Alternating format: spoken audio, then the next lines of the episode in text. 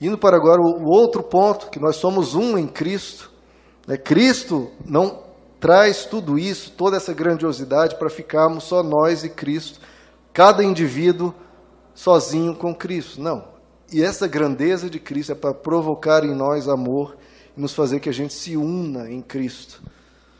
O apóstolo Paulo diz que em Romanos 12, assim também Cristo em nós, que somos muitos, formamos um corpo e cada membro está ligado a todos os outros.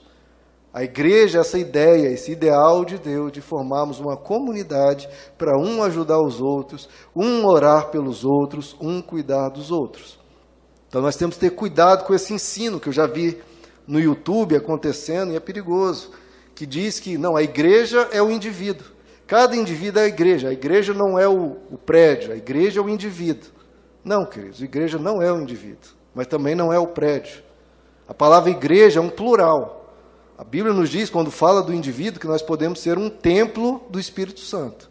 Mas a palavra grega, grega de igreja, eclésia, é uma palavra plural, quer dizer assembleia, que quer, ser, quer dizer ajuntamento. Eu falar, ah, eu sou um ajuntamento de uma pessoa só. Não, não faz sentido. Não, tem uma matilha de um cachorro. Não, é uma palavra plural.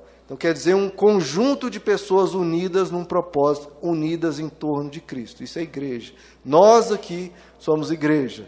Em qualquer prédio, em qualquer lugar onde nós formos unidos, celebrando a Cristo, onde dois ou três se reúnem, ali ele se faz presente. E por, e por fim, nós pertencemos a Cristo, né, queridos? Nós somos de Cristo. Abra comigo em Romanos capítulo 14, verso 7 pois nenhum de nós vive apenas para si. Não. E nenhum de nós morre apenas para si. Né? Uma vida voltada apenas para si próprio, uma vida egoísta, uma vida egocêntrica. Ah, eu só penso em mim, eu, eu, eu, eu, eu, eu, meu, meu, meu. Não. Nenhum de nós vive apenas para si, nenhum de nós morre apenas para si. Se vivemos, vivemos para o Senhor. Se morremos, morremos para o Senhor.